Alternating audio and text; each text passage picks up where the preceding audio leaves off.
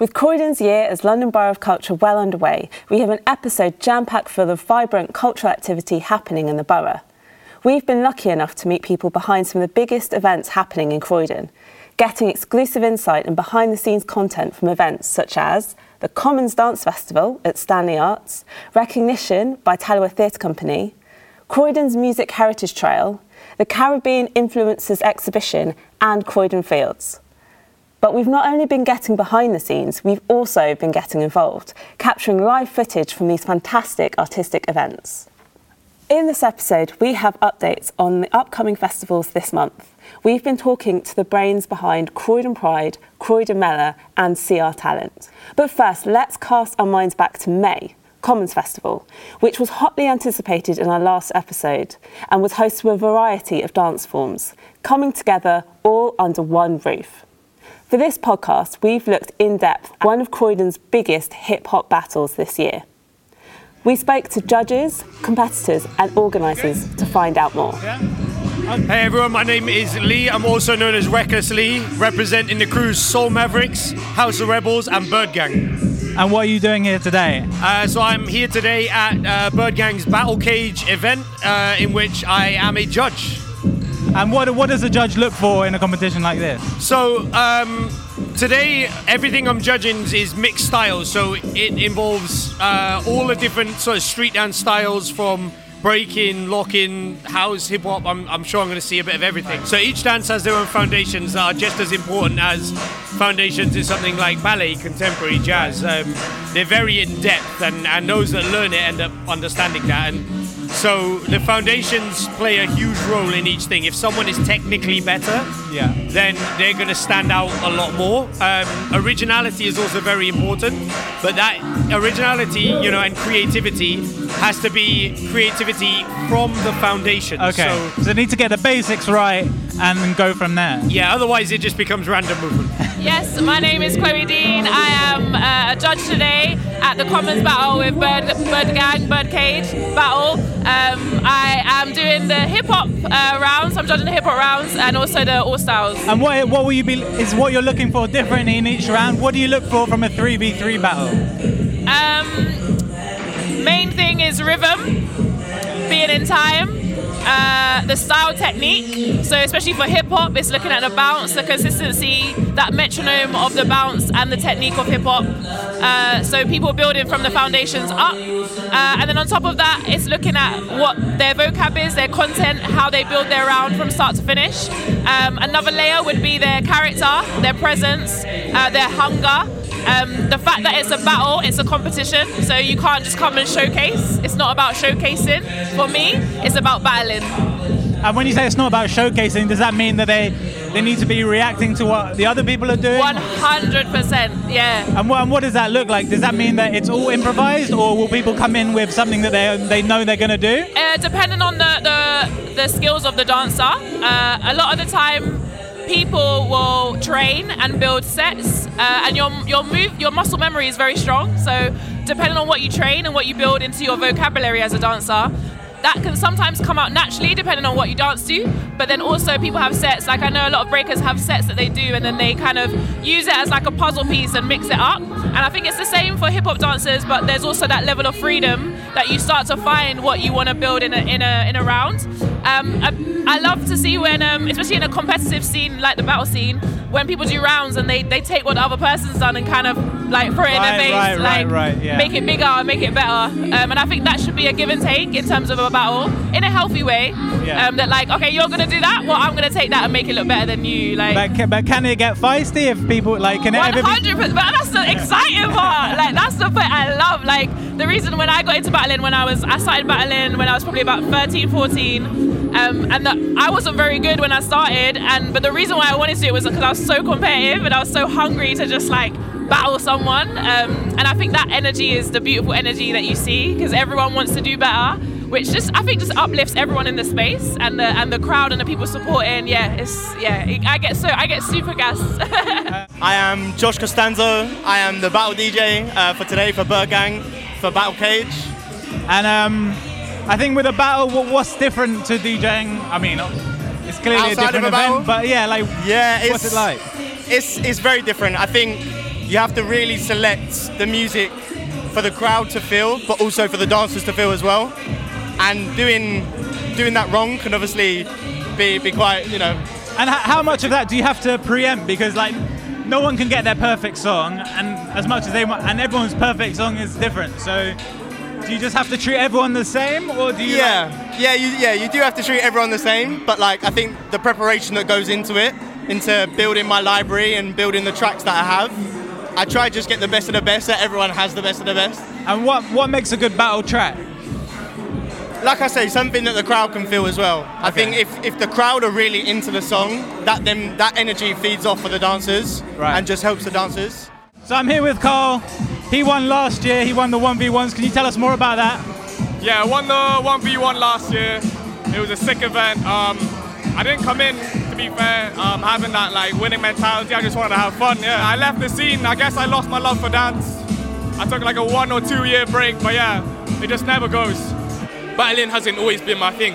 I've been, I've been a freestyler, so I've always just loved to dance. I always loved to move. So it got to a point when I was like, last year, I said I'm gonna take it on properly and just enjoy it. The training I don't really take serious, serious, but for me it's just to develop myself. And then once I develop myself enough, I think, then I go to test it out. But just the main thing for me is to share the experience with one another and just to make an impact. It's not really about the winning. It's more about showing people just to be yourself. By the way, these two they train. They're lying. These guys train. I don't train. They train. see, if you follow this guy and see his story, every day there's a post of him training, and he's always here. I don't train, so I can't lie. They can't say I don't train because if they don't train, then I don't do nothing. we always talked about battling each other, but we never got to. So to finally doing it today, it was just more of like an immersion thing, kind of. thing. it was like, it's not just more. It's not just a battle. It's me having a conversation. But is it is it bragging rights as well? Like, are you? Hundred percent, hundred percent. Hey, listen, hey, listen. Everyone's witness today. I've actually beat him. Yeah, and this is my first battle one. So to beat him, I'm going to brag the out of my life. This guy's gonna use it every. Tra- this guy's gonna use it every training session. but don't worry, man's Um, coming back. So we're here with Elise from Bird Gang. Uh, played a fundamental instrumental part in organising this and putting it together. How do you feel that it went? Yeah, I feel like it went really well. I feel like it was a great turnout for what, uh, especially for the time of year, because there's so many battles and things going on at the moment. Um, and there was a lot of different levels of people and different styles and people that showed up that I haven't seen in years. So it's really cool, really, really cool. And everyone seemed to be enjoying the prop aspect. Was there a reason you chose the lights and the mask and the jacket? Yeah, so as part of Bird Gang, we uh, like we have core elements and our masks we wear at every performance that we do. Um, so we wanted to bring that in along with the costumes and things that we look at. Last year when we did this, we looked at uh, like physical concepts, like things that people can do with their bodies. But this year we wanted to bring it to the costume element. May I just quickly ask you about um, the the round with the props? What was that? Uh, was that? An, I've been told that's not something that happens very often. Yeah, the round with the props. Usually we don't get props in battles, right? But obviously this is Bird Gang and they're putting a twist on what it's doing on what you do in dance battles. So super nice. So we saw a mask and a jacket and we were speaking. And we only had a minute. So it's just like, "Alright, I'm gonna slap on the jacket, I'm gonna control you, you move, when I move, you move when I move, and then we'll just vibe. Yeah. You can find out more about Bird Gang's Birdcage via Stanley Arts Inside a Hip Hop Battle video. See the link in our description. On to June, host to the award nominated production Recognition. We heard all about local legend Samuel Coleridge Taylor, one of the earliest black British composers, who lived here as one of the greatest composers of his time. We saw the intertwined stories of song, a student navigating her creative journey as she learns about the life of Coleridge Taylor, seeing the similarities and differences between them. This was the first time Talawa had hosted a show at their studios at Fairfield Halls, showcasing a story entrenched and celebrating the local area. We were lucky enough to attend the press night and speak to the creators behind the production and the wonderful actors bringing the story to life. Hi, uh, I'm Paul Adeyefa, uh, and I play Samuel Coleridge Taylor in Recognition. Press night, always a wonderful, stressful, exciting evening. How was it for you? It was all of those things, um, but I, you know, I, I enjoyed it. I enjoyed it, and that was my main aim to just have have a good time with the play, which I love. Uh, and and I I love Samuel. I think I'm so glad that I've had the chance to learn about him and to then have the the privilege of you know um, performing as him every night. Uh, I hadn't heard of him, and now I'm so. Uh, I'm angry that I, I hadn't ever heard of him, and and then that set me down this path of research that started with you know usual Wikipedia and so on, and then um, then I, I've got some books, and um, and I listened to all of his music, and, and and now I'm just I'm just always trying to find out more about him. He's fascinating. There's an amazing book written by his wife Jessie that has just unbelievable personal details about uh, about him uh, that aren't anywhere else, and, and that was one of the big inspirations for me. And do you play? Do you play at all? Do you have music? I, I play a little, yeah, but um, not to the standard that our amazing band can play. They are incredible.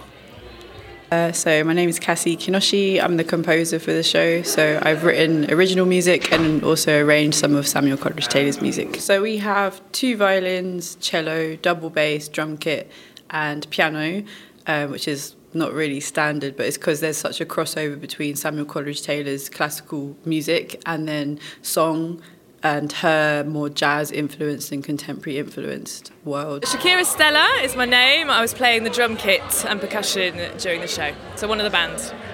And how has it been being part of this production? It's been really amazing. It's been really eye opening to learn about the story of Samuel Coleridge Taylor, which I didn't know very much about.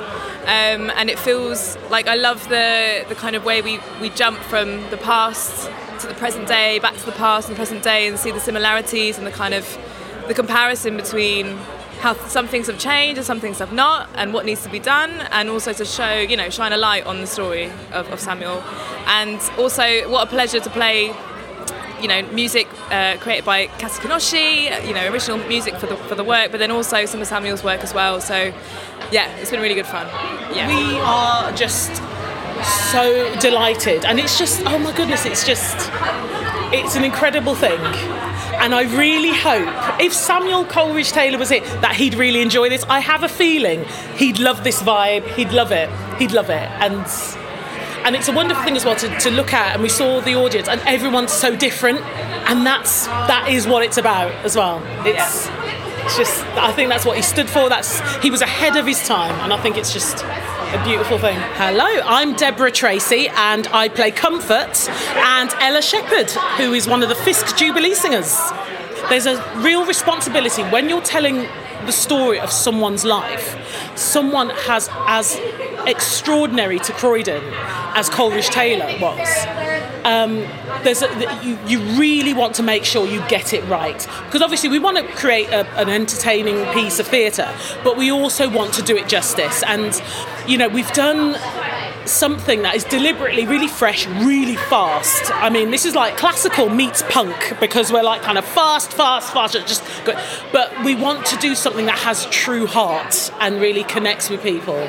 But it's been amazing. I mean, you know, who knew Croydon is literally just an absolute smorgasbord of culture. Who knew? I mean, I have been transcended. I mean, we, have got Fairfield Halls, which is amazing, and literally walking out of uh, you know rehearsals every day, and you just hear these beautiful symphony orchestra. I mean, it's it's really really wonderful. It's an artist's haven here, and I never oh. I never knew that. I never I never knew that.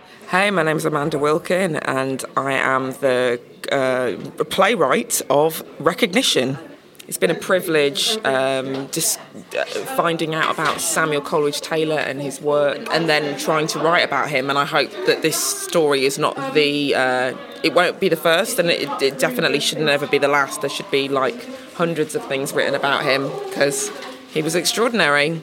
So I hope that people leaving will want to discover his music for for themselves, and also to not let any any uh, voices in their head that are critical to let them get in the way of the things that they need to do, the work that needs to be done.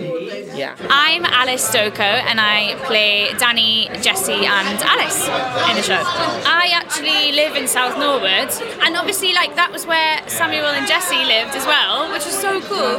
And sort of reading all the research material about them, and reading, you know, he was talking about like going for his lunchtime walk, and I was like, I'm sure his walk will have been round South Norwood Lake, and that's my lunchtime walk. So it's like, As is mine. Oh my god. so cool. Um, so yeah, so that felt really special for me because I, like, I'm from Newcastle originally, and I've done theatre in Newcastle, and that feels like, you know, special to me being local there. And now I'm doing something in London that's local to me, to my home now in South Norwood. So um, yeah, that's been really special, and obviously like such a cool company to work for in a beautiful venue, and their first big show in the studio. So that's really special, and I feel really lucky.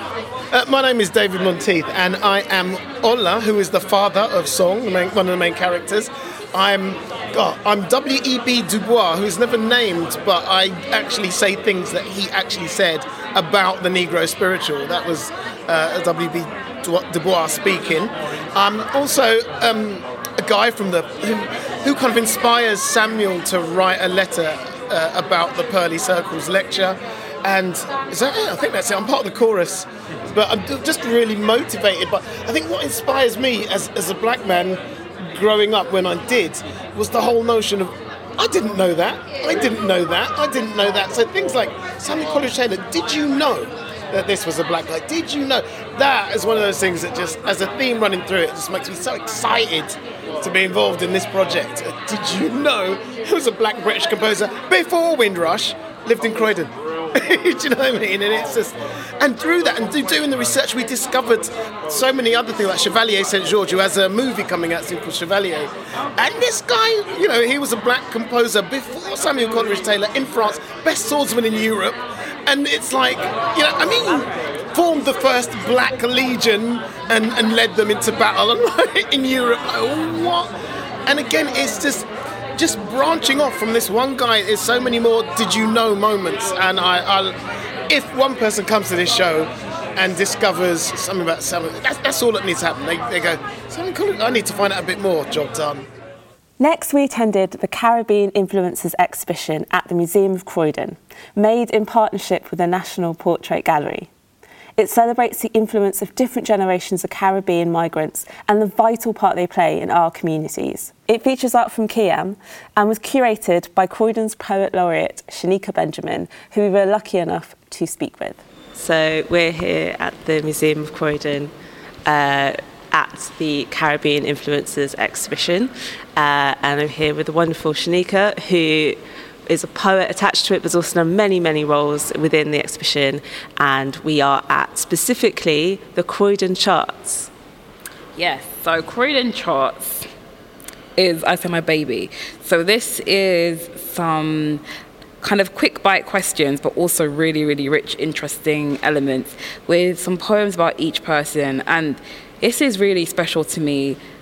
It's all special, but this section here could get missed amidst the Croydon Records room, but it's just as key because these people are all really brilliant and amazing and have such interesting stories. I would have loved to have spoken to them more. And my old head of year is here as well, Karen Powell, who is like an influencer because she was brilliant at our school and it was a school that rarely excluded people. Like you had to really be extreme.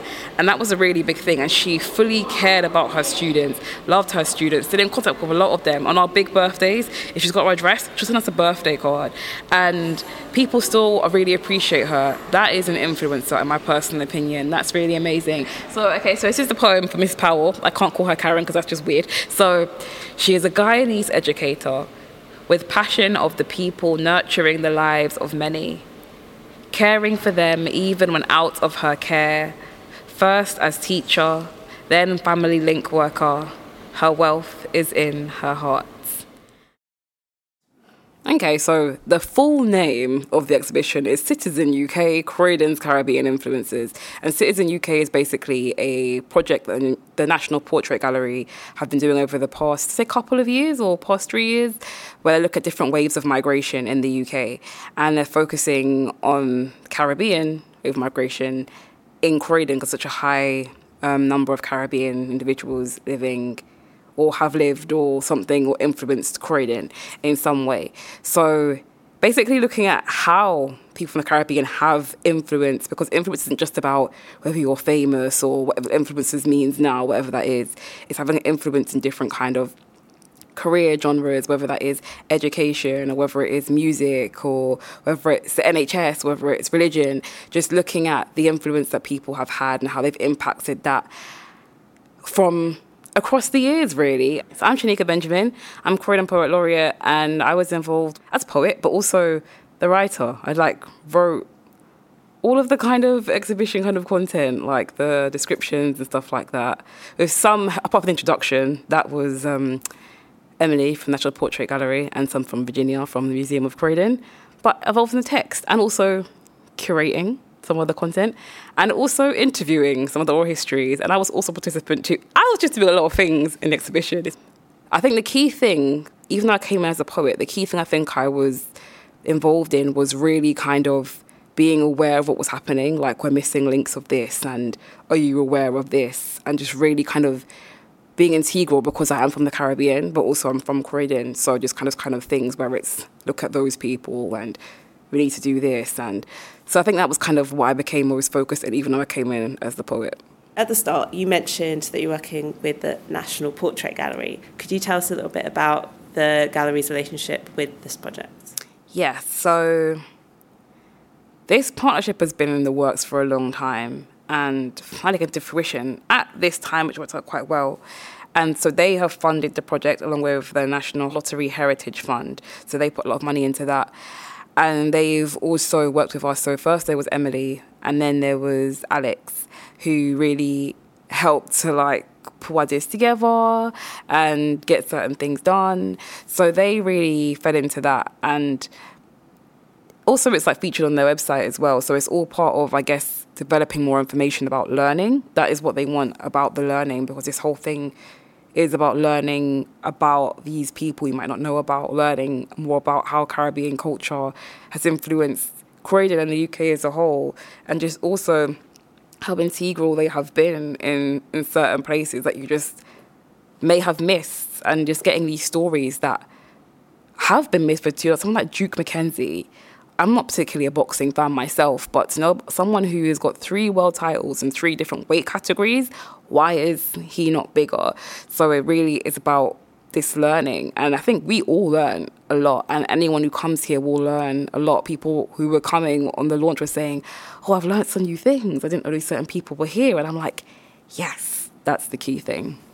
And is that kind of what the for you and I suppose the creative team in general is like the the kind of key aim of the exhibition when people visit is to to learn something new? Yeah, to learn, to get an understanding that Caribbean culture is more than just the food or jerk chicken and is more than just even music. It's so much more than that. It's it's community and it is hard graft and hard work and it is being in education and you know being in religion and it is those important migration stories and looking at that where a situation where it's people were encouraged to come here to work and were sold these dreams that came to fruition but stayed here with with grace and have brought so many so many amazing things here. So I want to go and going, yeah, learning that and seeing that. And again, just seeing the trailblazers that actually were just living in Croydon as well, which is just a brilliant thing. Like Croydon's been home to just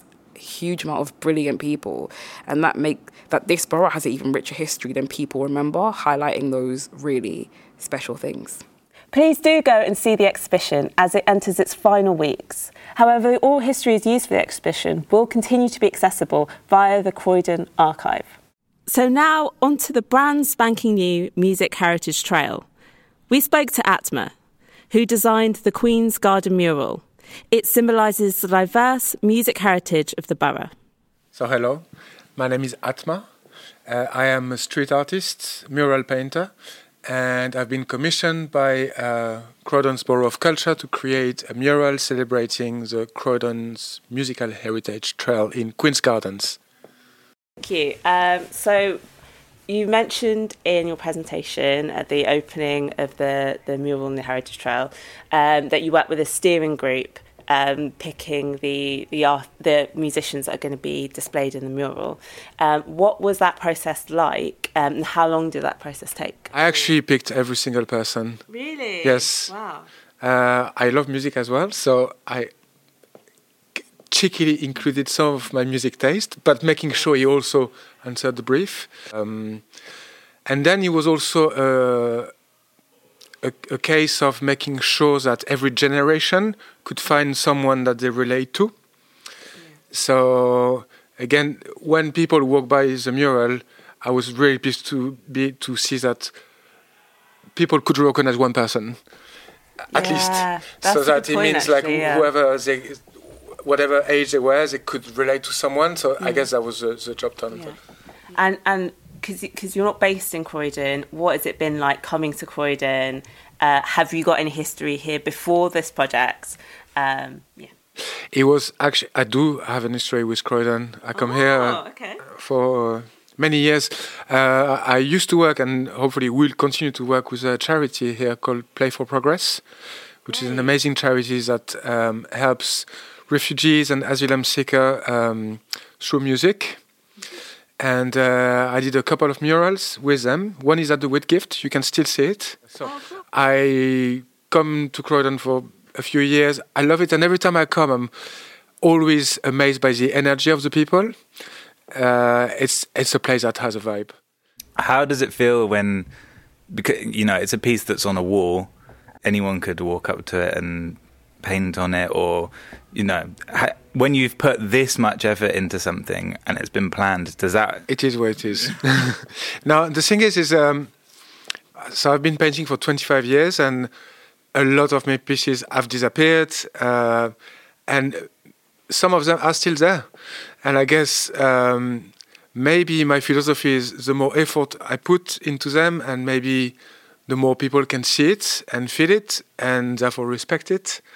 And uh, yeah, and recently, in all humility, I feel like people understand my work and don't want to destroy it. But it's also down to the weather and you know and years and you know it's what I do is the same as what um, prehistorical men have done. You know, leave their mark somewhere, uh, hoping for the next generation to see it. But it's it's not forever either, and that's also part of the beauty of, of why we do it. It's it has an uh, ephemeral aspect, which which is again is makes it exciting. Cool.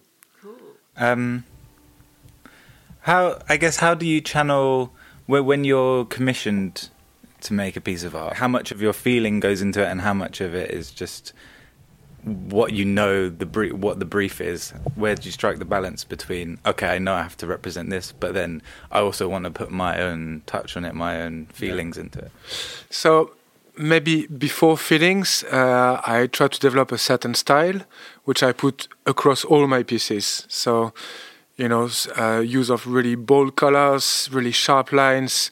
Uh, I love patterns, so all my pieces are full with patterns, and in every kind of commission, I can inject some of this.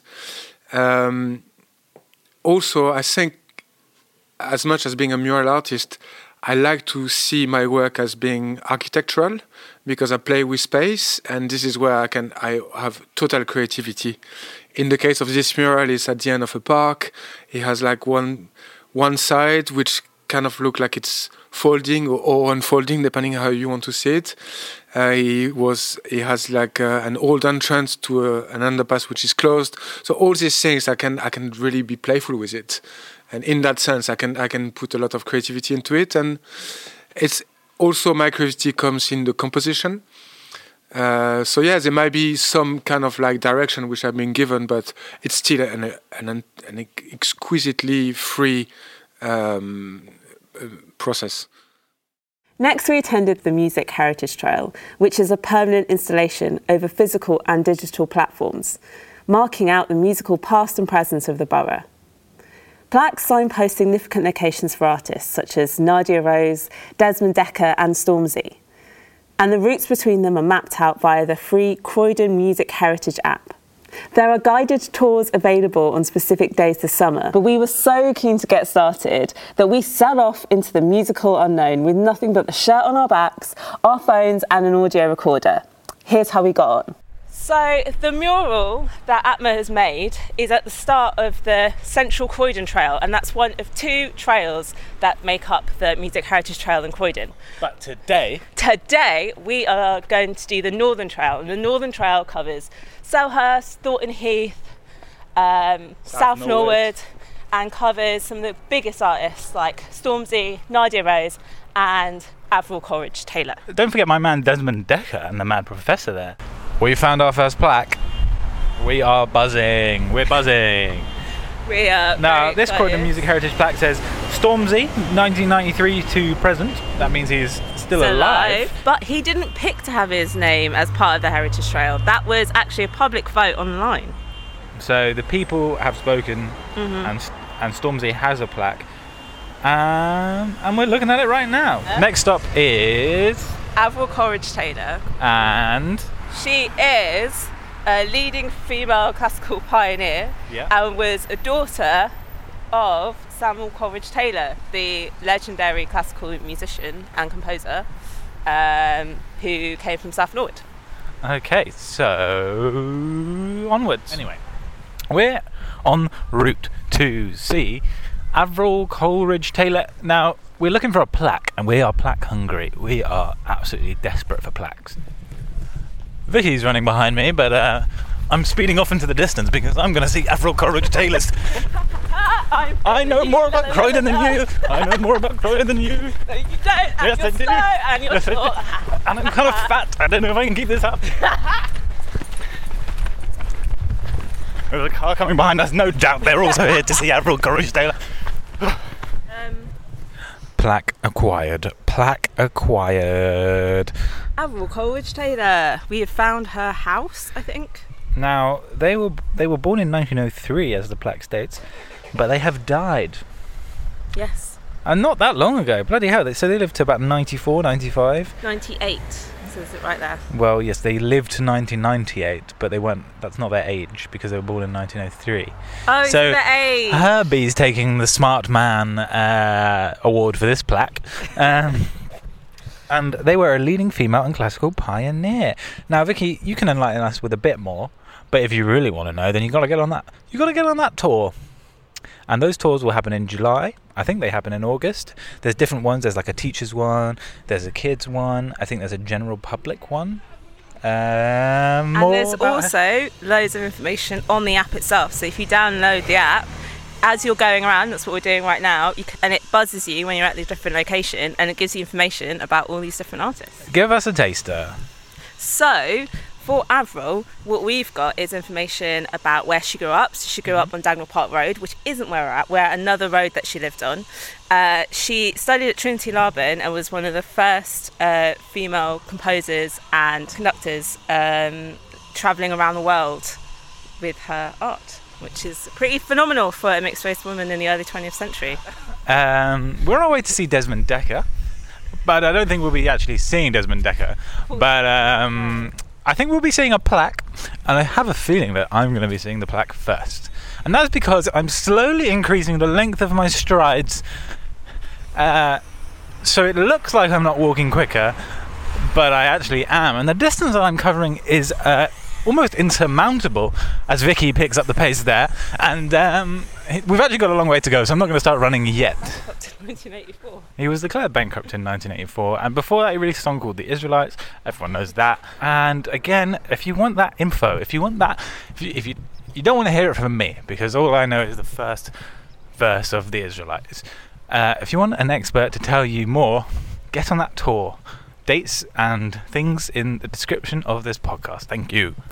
Saying I'm close. The app is buzzing. So here's a feature: when you get close to one, the app starts screaming at you that you're close, which is very exciting. Now I think I see a plaque. Desmond Dekker and the Mad Professor, 1941 to 2006, and 1945 to present. You can get it if you really want. I think for this one, I'm going to commemorate it. I'm going to stay on the plaque until I see a double decker bus, and then I'm going to eat a double decker. Yeah. So um, unfortunately, at the candy shop, they only sell double deckers by the by the quadruple. So I've had to buy four, And are Uh, you going to eat all of them? Well, the thing the thing is, I'm very committed to this podcast, so I think I might have to eat at least a plural amount. So we are at Tasty Jerk, which is the site of Nadia Rose's plaque, and um, Vicky's gone in to um, sample some of the goods. I'm having a bit of a crisis because I've just yammed three double deckers in the name of Desmond Dekker, and now my belly is a bit. Uh, that that was too much, really. Uh, so yeah, we'll be out with a verdict on Tasty Jerk, and then we'll head to our second last stop, which is Saint Etienne. Vicky's got the grub. We're about to see how tasty this jerk really is. Um, how am I going to eat that? That's my question. I'm looking at it. So you've got to. Uh, so we've got here. We've got um, jerk chicken, rice, and peas, the Caribbean staple from Nadia Rose's favourite Caribbean restaurant. This is pretty good. This is pretty good. So as we scoff our tasty jerk, we um, you know, we've laid down our fight for the plaques, and we've realised that what's really important is that if you love music, if you love your community where you grew up, your heritage And history. and history, and if you like trails, And walking. then this is the trail for you. There's tours all through the summer. Get on it. You're gonna have a fun time. You're gonna you're gonna be excited about the people that you know have paved the way through here. And who's to say you might not be next, eh? Constable alert, constable alert. We have a grade one constable alert. We had Constables the Cornfield visit us as part of the National Gallery tour in Croydon's very own Thornton Heath Library, where it complemented the start of Amina Roji's photography exhibition, Rural Croydon, depicting the abundant nature in the south of the borough.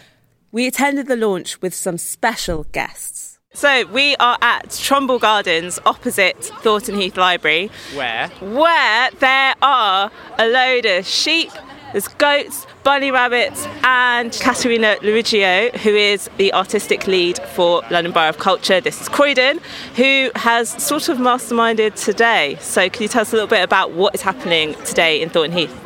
Uh, well, we're celebrating the arrival of Constables the Cornfield, so that's on loan for one week from the National Gallery. And we wanted it to arrive with a bit of a splash, and we wanted to take the opportunity to celebrate and showcase the fantastic natural environment that Croydon is. So, whilst we're in Thornton Heath, we've brought a bit of the south of the borough with us, and we've commissioned artist Amina Roji, and she's captured amazing photos from the uh, the cattle who graze for the conservational grazing in the south of the borough. So we've lots of photos of sheep and cows, a beautiful landscape, as long with the constable. And then opposite the library in Trumble Gardens, we've brought in Vauxhall City Farm for the morning. So we've uh, a goat, three sheep, some rabbits, and some chickens, which I'm delighted with. And we're bringing in school children throughout the morning to enjoy the animals. And it's pretty amazing, even setting up this morning and having people come up to us and ask us what's going on. What's it been like bringing something into the kind of forefront of public life? What's really nice is to be able to change people's relationships with high streets and spaces and a space they think they know very well and actually just to, to give them a new memory of that place. And you know think this was all woodland once. Thornton Heath was a wooded area. So and actually Thornton Heath Pond they did bring cattle to graze there to, to it was a drinking pond before it was the Hangman's Gallows. So there was there's a lovely history of having nature and wildlife in this space. So to go back to that in this celebratory way is is always really very nice. And we hope that all the young people that come this morning every time they pass this park will remember the goats and the chickens. Uh, and how long is the exhibition on for? So we've got the constable here for a week until July the 9th. Amina's Rural Croydon exhibition runs until the 31st of July. So the library's open every day this week and then Rural Croydon will be running at normal library opening times from next Monday. So that'll be Monday, Wednesdays and Saturdays. So we're here with Croydon Mayor at Croydon Mayor. Could you tell us a little bit about your morning? Like how has this been this morning? It's been excellent. It's been brilliant to come down here. It's been Thornton Heath, see the children with the animals um, in Trumble Gardens, the painting over the road in the library, bringing you know art really into the community. So it's a brilliant event and just great to see the young people enjoying themselves. We then caught up with Amina in Farthing Downs, one of the locations featured in her exhibition. This project's been on my mind actually for a while now before I even got commissioned. Like one day when I came here on a walk, um, I was just walking down like my normal path and then I saw a bunch of cows and I was just like, what? And then somehow found the Twitter account of one of the organisations that does the conservation grazing. Well, that's, that was the seed of the idea. um, and then, yeah, so I followed the Twitter, been following it for a couple of years now, I would say. And then with the pro- other project that I've been working on, the book about Croydon, I like was trying to think of a way to work in the conservation grazing into it. But then this, yeah, this commission like popped up, um, and the themes they were asking for was like exactly what this project would have been or was going to be. Um, and it just, yeah, it just like completely aligned, like the stars fully aligned. Um, What were those themes? So I think it was a really quick meeting, and they said something about green and rural and nostalgia, and I was like, ah, I have the perfect project, and it's like about cows and goats and stuff, and they were like, yes, and I was like, okay, excellent, because I almost didn't like, I almost didn't say out loud because like, they're just going to think that I'm weird for suggesting like a project about cattle in Croydon, but they bloody loved it. Um, so that's how that yeah that's how that all happened. So it was quite it was very like serendipitous I would say. It all kind of just Mm. fell into place, Nice. which was my destiny. Okay, let us navigate this next gate. Don't break it. Hold on. I mean, we seem to be going into a dark, uh, Going into the dark. dark, dusky forest. Now, can can you explain what's happening here? Well, see, the thing is, That is I've led you terrifying down there. This is the nice part. Um, we, we're just going to go up there. It's just a short. It's just a short jaunt into the dark. And if and worry. if and if we went down that way, what what would Down what would that way happen? The Devil's Woods. The Devil's Woods. Ah, yes. Right we go.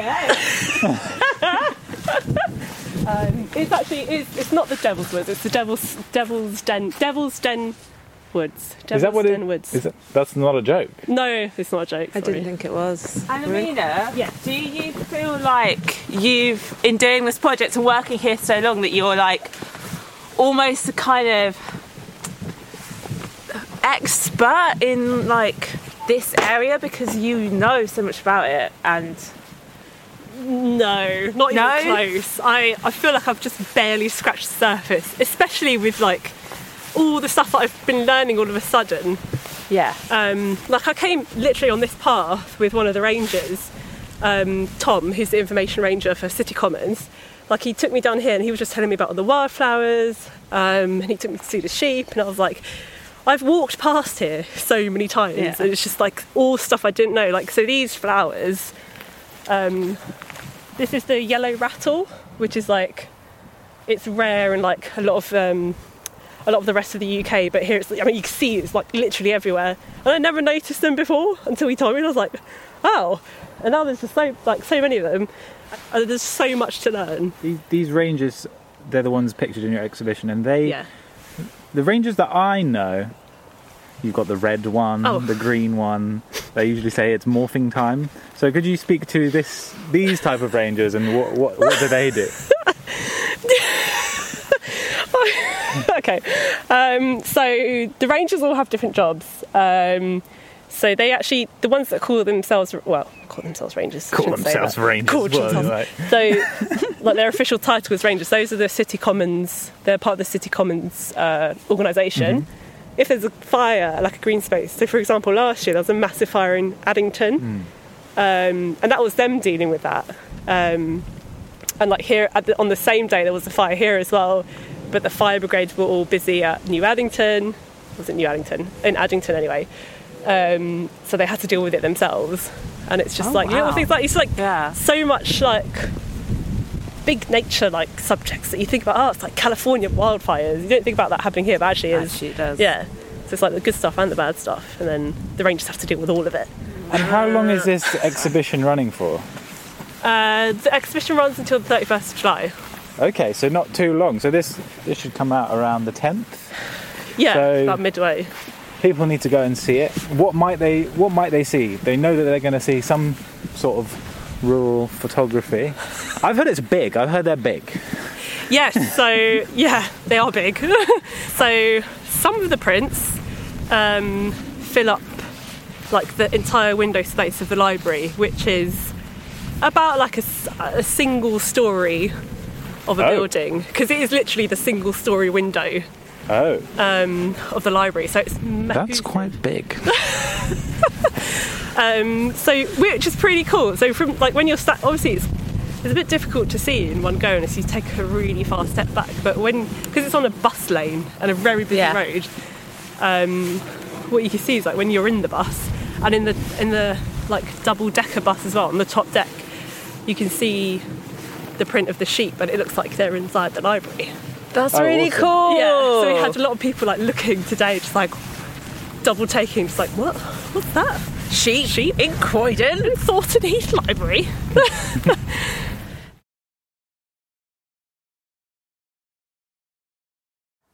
That about wraps up our activity these past few weeks. Now we look onwards with some extraordinary festivals happening next week in Wandle Park.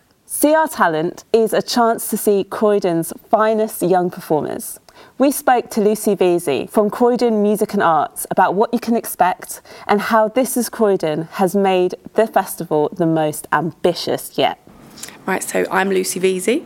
Uh, my role is one of the assistant heads at um, Croydon Music and Arts. So Croydon Music and Arts is a um, arts service um, for children and young people in Croydon. Basically, we offer so many different things.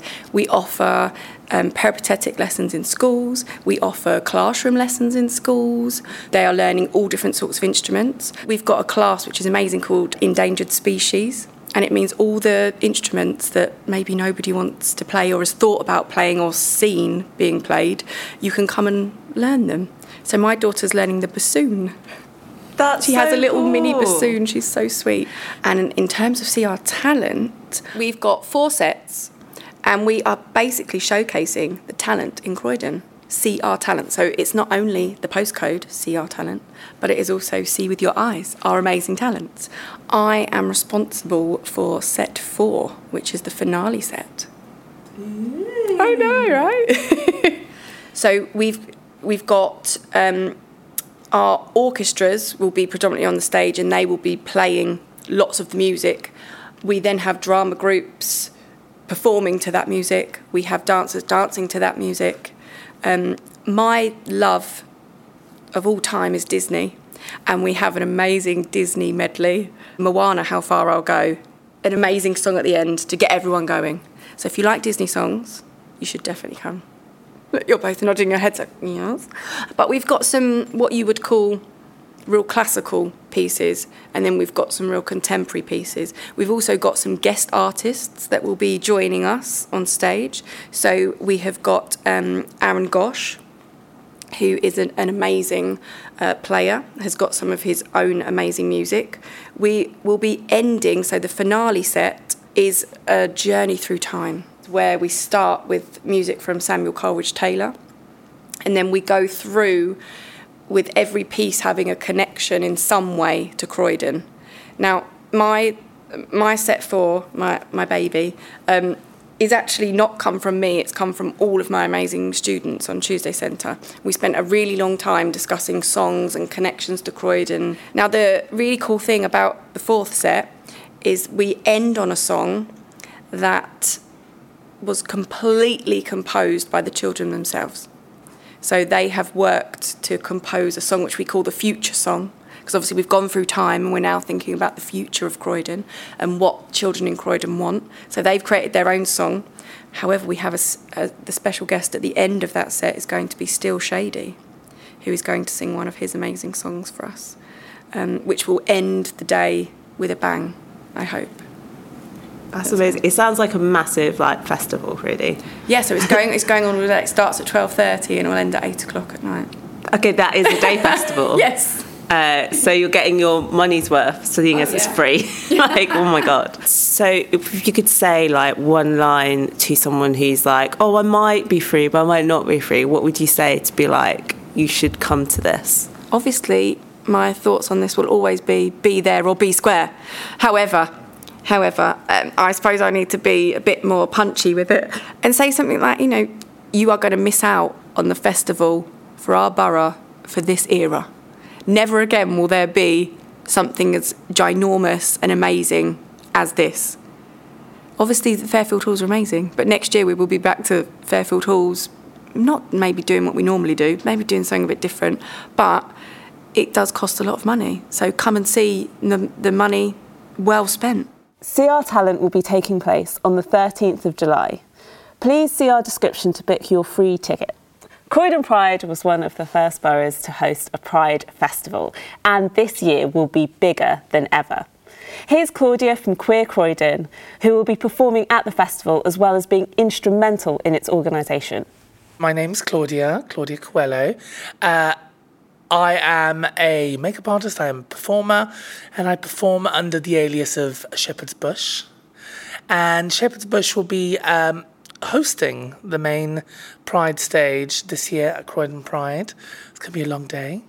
Uh, I am also the Queer Arts Advisory Lead for uh, Croydon London Borough of Culture's tenure.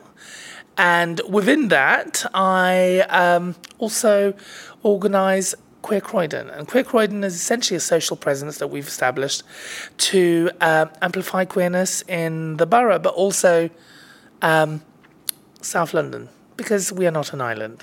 So, starting with Pride, um, could you tell us a little bit about Croydon Pride, um, its history in terms of when it was established, and um, what is different about this year compared to other years? Wow, what a beautiful question.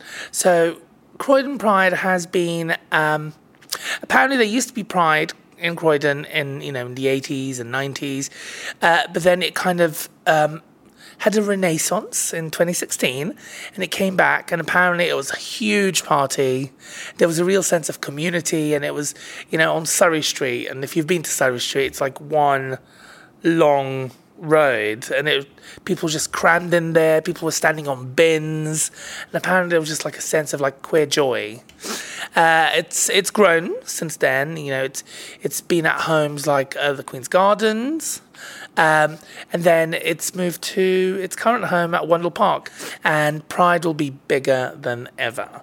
Um, I can't really say much, but I've heard in, in the whispers that there are stunning artists, there's lots of representation, um, there's a few special uh, collaborations happening. So I'm very excited to see how it pans out, getting my binoculars at the ready. But I can also tell you that we are going to have an official after party, Ooh. and it's going to be at Box Park. And um, in one of my many hats, I'm also helping programming that. And we have a show for you. There's going to be uh, essentially a celebration of local queer artistry. Um, you know, we really want to amplify the artists that are here give them the opportunities in their borough. And there's something, you know, like when you go, not that I do this, but you know, you go to like a football match and it's like the home, the home. That analogy. Why am I using that analogy? I don't know, but I'm here for it. Uh. uh, so it's there's that sense of euphoria. We want to share that queer joy with those artists because there's nothing more exciting than playing to a crowd or to performing to a group of people that know you. Yeah and consider you one of their own.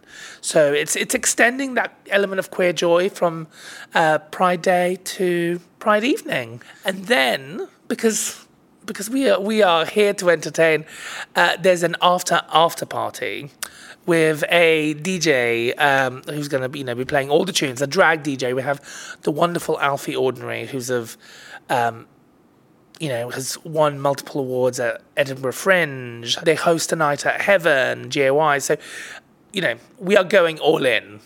I love it. And so, um, how do people get to go to this? You have to get a ticket. It's a free event. It's not going to cost you anything, but it's it's good to know numbers and just to ensure that we are um, you know, adhering to safety protocols. And for the after party, again, it's free. So if you could say in like one sentence, why should people come to Pride in Croydon, what would you say? I think uh, more than ever, people need a sense of community. And Croydon is a vast place of, you know, a beautifully vast place of lots of different types of people, colours, creeds. And as queer people, I think there's something so beautiful about being among your own. And the fact that we have this on our doorstep. I think now more than ever is that time to just embrace the community and just come down, see the show, see the performers, and just allow yourself to feel queer joy. There's something so powerful about being in a room of people where you don't have to explain yourself. Yeah, that's it. Yeah, yeah. Where you can just be in your most truthful self and you can wear what you want, you can talk about what you want, you can love how you want. And I feel that there there is like this this like empathy that kind of exists within queer people. Like I'm in a queer room and I'll just say A, and all the other queer people will get it. If I'm in a room with you know people who aren't of the community, I also have to explain myself. So allow yourself to come and embrace that energy, but also use that energy to go out into your daily life and go, you know what, you are not going to limit me you are not going to take away things that are, are mine. Uh, you know, it's my human right to identify who as I wish. You're not going to erode those rights. So, you know, come, share your energy, get re energized, and go out and be fabulous. Be sure to get your free tickets secured for the 15th of July. Please check out our description to find out more. Finally, that week, we have Croydon Mela. Mela is Hindi for meeting or festival. Here's Malti to tell us exactly what Mela is about. My name is Malti Patel, and I'm from an organization called Apsara Arts. Um, we have been involved with the Mela since it started in 1997. Um, so, for those of you who don't know what Mela is, Mela literally means meeting. So, it's a gathering of, of with a purpose, and is always to do with the artistic side of coming together. Um, in India, the Melas could involve uh, the uh, the camel beauty contest. But generally, Mela has music, dance, um, visual arts, participation, um, and over the years, uh, that particular framework has been adopted in the British Asian life. And Mela is now happening everywhere in UK, so a lot of people are familiar what Mela is. Um, the Croydon Mela is has a wonderful history of uh, having diverse artists, not just from local uh, pool, but international artists, visiting artists who come and perform at Croydon. So people like Nitin Sawhney performed at Croydon Mela. I mean, it's hard to believe he's an international artist who fills up big concert halls, and he performed here in year 2000 uh, when, which was one of the biggest Mela we had. So for this year's Mela, there, the ambition is, is big. Um, and what we're going to see, there will be two stages one dedicated to music and one dedicated to dance. Um, and on the on the music scene, we're going to the headliner is H. Dhami, who has been very popular with the particular with the young people, and we, that's what we want to do is draw that particular crowd with the, the end kind of the song. And with the dance stage, we're going to see the huge diversity of Indian dance because there is a lot of diversity from Indian classical to Bollywood to folk and kind of in between where you kind of mix with a bit of contemporary, etc. We're going to see age groups from sort of four year old to 60 plus dancing on the stage. On so stage. a Mela is for everybody and there is no barrier in participating as an audience taking part in the workshop so with the visual art workshop i'm working with emergency exit art to to bring some um, art workshop where people can get involved in making something and also take it home. And some of the artwork we want what we want to do is at the end of the Mela, we want to gather it and see if we can create a mural somewhere in library or something. So just adding the creativity of different people's vision, how can we put it together? Um, apart from all these activities, there's going to be lots of food stalls because we have to have food if you're Indian. I mean, that goes without saying. So you're going to, there'll be opportunity to try out different Indian food out there. There's going to be henna workshops so people can have their hand or even feet or whatever people do these days, wherever they have it. So there is a huge kind of activities participation. The, the ambition is big, and we, we are trying to, to kind of create a, a lot more uh, diversity within art. So, kind of making sure that whoever experiences art sees a lot of different things that they would not normally see it in one place, um, and also developing bigger understanding and appreciation of Asian art. Um, and I think you know, it, it's going to be bigger because we haven't had a Mela, remember, because of the pandemic. So the last Mela happened in 2019. Uh, so it's obviously it's it's a bigger than yeah. what we did in 2019. But I think the sense of optimism that is coming back again because this has been the Mela's journey, depending on the financial situation. So we kind of stopped in 2011, started again, and then with pandemic we are kind of recharging. But the energy is there, the enthusiasm is there, the excitement is there and it's for everybody. People sometimes think, oh, it's an Asian thing. No, it's for everybody.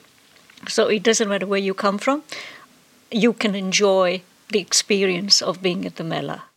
Mela will wrap up the week of festivals on the 16th of July, after which we'll have a break until Croydon Carnival. So that's it from us. I hope you feel informed, enlightened, and possibly engaged. Enjoy the festivals, get a tan if you can, find those plaques, and we'll meet back here in the autumn.